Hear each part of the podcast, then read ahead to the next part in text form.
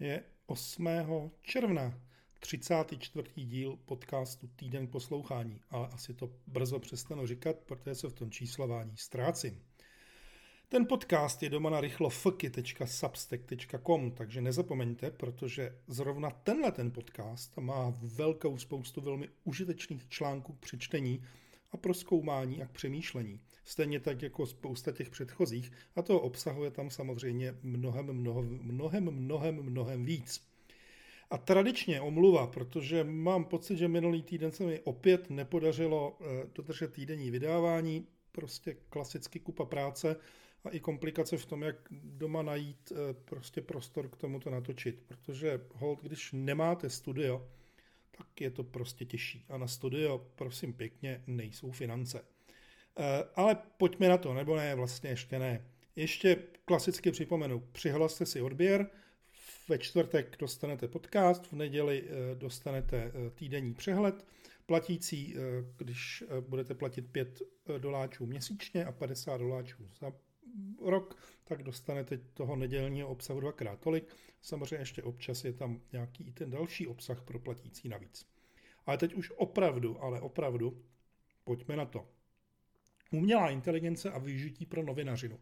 Ano, ne a jak to dělat. To je něco, co mě vlastně zaujalo, protože eh, zejména protože CNET, který si eh, celkem nedávno naběhl s tím, že začal generovat články pomocí umělé inteligence, nově slíbil, že už žádné další články pomocí umělé inteligence, kompletně pomocí inteligence vytvářet nebude.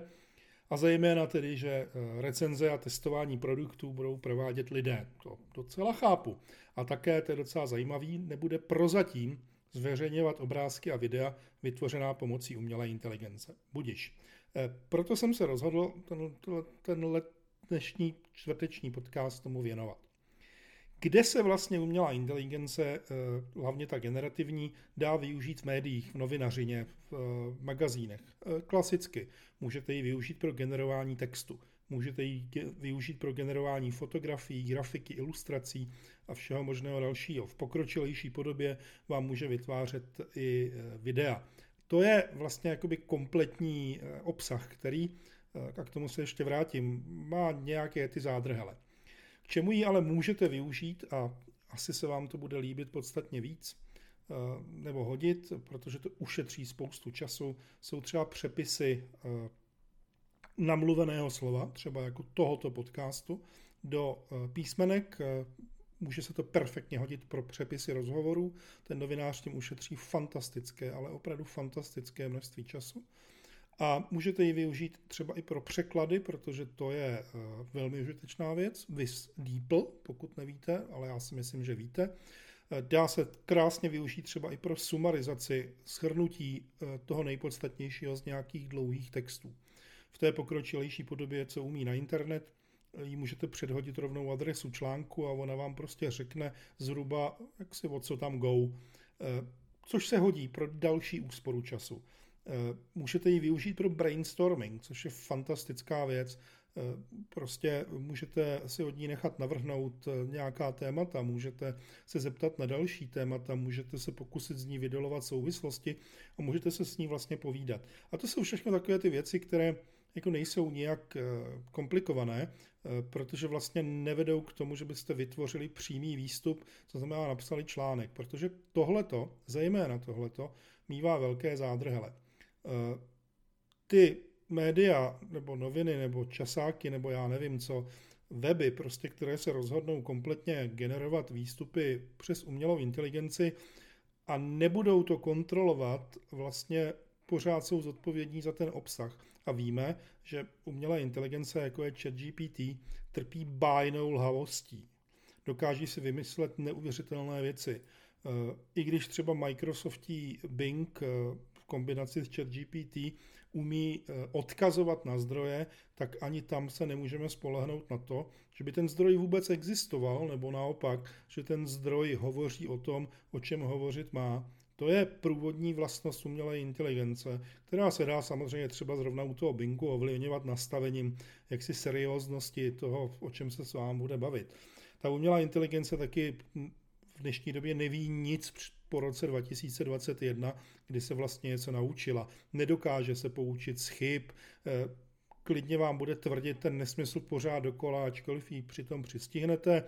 Bing vám mimochodem řekne, že už vás nemá rád, že se s váma nechce bavit, když jste to po několikáté přistihli při lži. A jako novinář samozřejmě můžete používat umělou inteligenci pro tvorbu textových výstupů, ale měli byste myslet na to, že ten zásadní zádrhel je, že je potřeba to velmi bedlivě kontrolovat. Ten druhý další zádrhel, který se tam asi bude velmi často objevovat, že ona bude mít eh, nějakou zaujatost někam, nebude vyvážená, bude si o některých věcech myslet, eh, že jsou důležitější než jiné. Může dojít k tomu, že prostě si bude myslet, že běloši jsou lepší než černoši, může být čistě racistická. Eh, těch věcí tam může být samozřejmě daleko víc, z minulosti umělých inteligencí to víme, a to, že zrovna ChatGPT v současné době vypadá jako vzor cnosti a slušnosti a všeho dalšího, to je dáno tím, jakým způsobem ji eh, v OpenAI nastavili. Pokud někdo bude používat vlastní umělou inteligenci, eh, vlastní míněno vlastně hostovanou a volně nastavitelnou nebo jinou umělou inteligenci, tak tam může být ten bias neboli ta zaujatost úplně, ale úplně, ale úplně někde jinde. Ve výsledku to může znamenat, a, a řekněme nějaké ty analýzy a předpovědi se o tom velmi často zmiňují, že nás nečeká příliš dobrá budoucnost, protože stovky a tisíce webů budou zkoušet a popravdě už zkoušejí prostě generovat všechny věci kompletně automaticky probíhají experimenty, zejména které zjišťují, jestli třeba Google dokáže vůbec rozpoznat, že nějaký web eh, obsahuje tisíce vygenerovaných článků a jestli to nějak špatně ovlivní nebo neovlivní vyhledávání. Zatím ty zkušenosti jsou tak, že se ty, některé z těch webů ve vyhledávání umístují velice dobře a ten obsah dokáží vygenerovat neslovnatelně rychleji a samozřejmě levněji, než kdyby to eh, dělala třeba stovka nějakých autorů takže se můžeme těšit na to, že vlastně ten obsahový prostor eh, zaplaví prostě spousta eh, generovaného obsahu. A to teď nemluvím ani tak o tom, že eh, může poměrně hodně jít o velmi nepříjemné věci typu prostě fake news a, a deepfakey a u videí a obrázků kompletně zmanipulované, editované, prostě pro většinu lidí nepoznatelné. Já se dneska v tomhle podcastu bavím o tom opravdu klasickém, řekněme, normálním nebo normálním až seriózním obsahu. E, otázka, e, na kterou můžete zkusit si odpovědět sami, je e, generovat kompletní články pro noviny třeba etické nebo neetické. A mělo by to samozřejmě mít nějaká pravidla. Já na tohle vlastně mám docela jednoduché odpovědi respektive to, co se snažím poměrně dlouho už dodržovat, někdy od toho podzimu, kdy se objevily umělé inteligence. Já všechny věci, které vygeneruje umělá inteligence, i kdyby to mělo být dáno třeba na LinkedIn jako příspěvek, tak tam k tomu dávám tu informaci o tom, že to generovala umělá inteligence. Pokud celý článek generuje umělá inteligence, tak autorem je vlastně, řekněme, umělá inteligence. Na webu justit.cz, který vlastně kdysi s tím letím už delší dobu hraju, tak prostě tam je to nejenom napsáno přímo v záhlaví toho webu, ale přímo u každého toho článku je autor umělá inteligence. Plus je tam i uváděno která, protože to je taky docela zajímavá informace. Jestli chat GPT nebo Bing nebo řekněme něco jiného. Podobná pravidla by vlastně měly mít eh, ve všech redakcích eh, na úrovni toho, jestli ten článek je kompletně umělý, na úrovni toho, jestli v tom článku jsou citace od umělé inteligence. I tohle to já v těch svých článcích řeším. Pokud tam někde cituji umělou inteligenci, nechám si vygenerovat určitou část, tak to uvádím, že tahle konkrétní část od do, třeba to označím kurzívou nebo nějak jinak, vlastně pochází od umělé inteligence. Myslím si, že je to správně, protože čtenář by měl eh, vědět, o co se jedná, kdo to vyplodil a ten novinář nebo autor by měl být samozřejmě kompletně transparentní, vstaženo vlastně až na úroveň celé eh, té redakce. Eh, já si s umělou inteligencí hraju strašně dlouho, zkouším spoustu velmi různorodých věcí. Mám i různé návody na 365 typech nebo na půl.cz, na tom mém letitém blogu, včetně těch příkladů na tom Justit.cz, které vlastně jsou docela zajímavé poučením toho, kdy umělá inteligence říká nesmysly, kdy se mílí, kdy se nemílí, jakým způsobem ji můžete korigovat a podobně, tak aby vznikaly prostě čtivé a normální věci.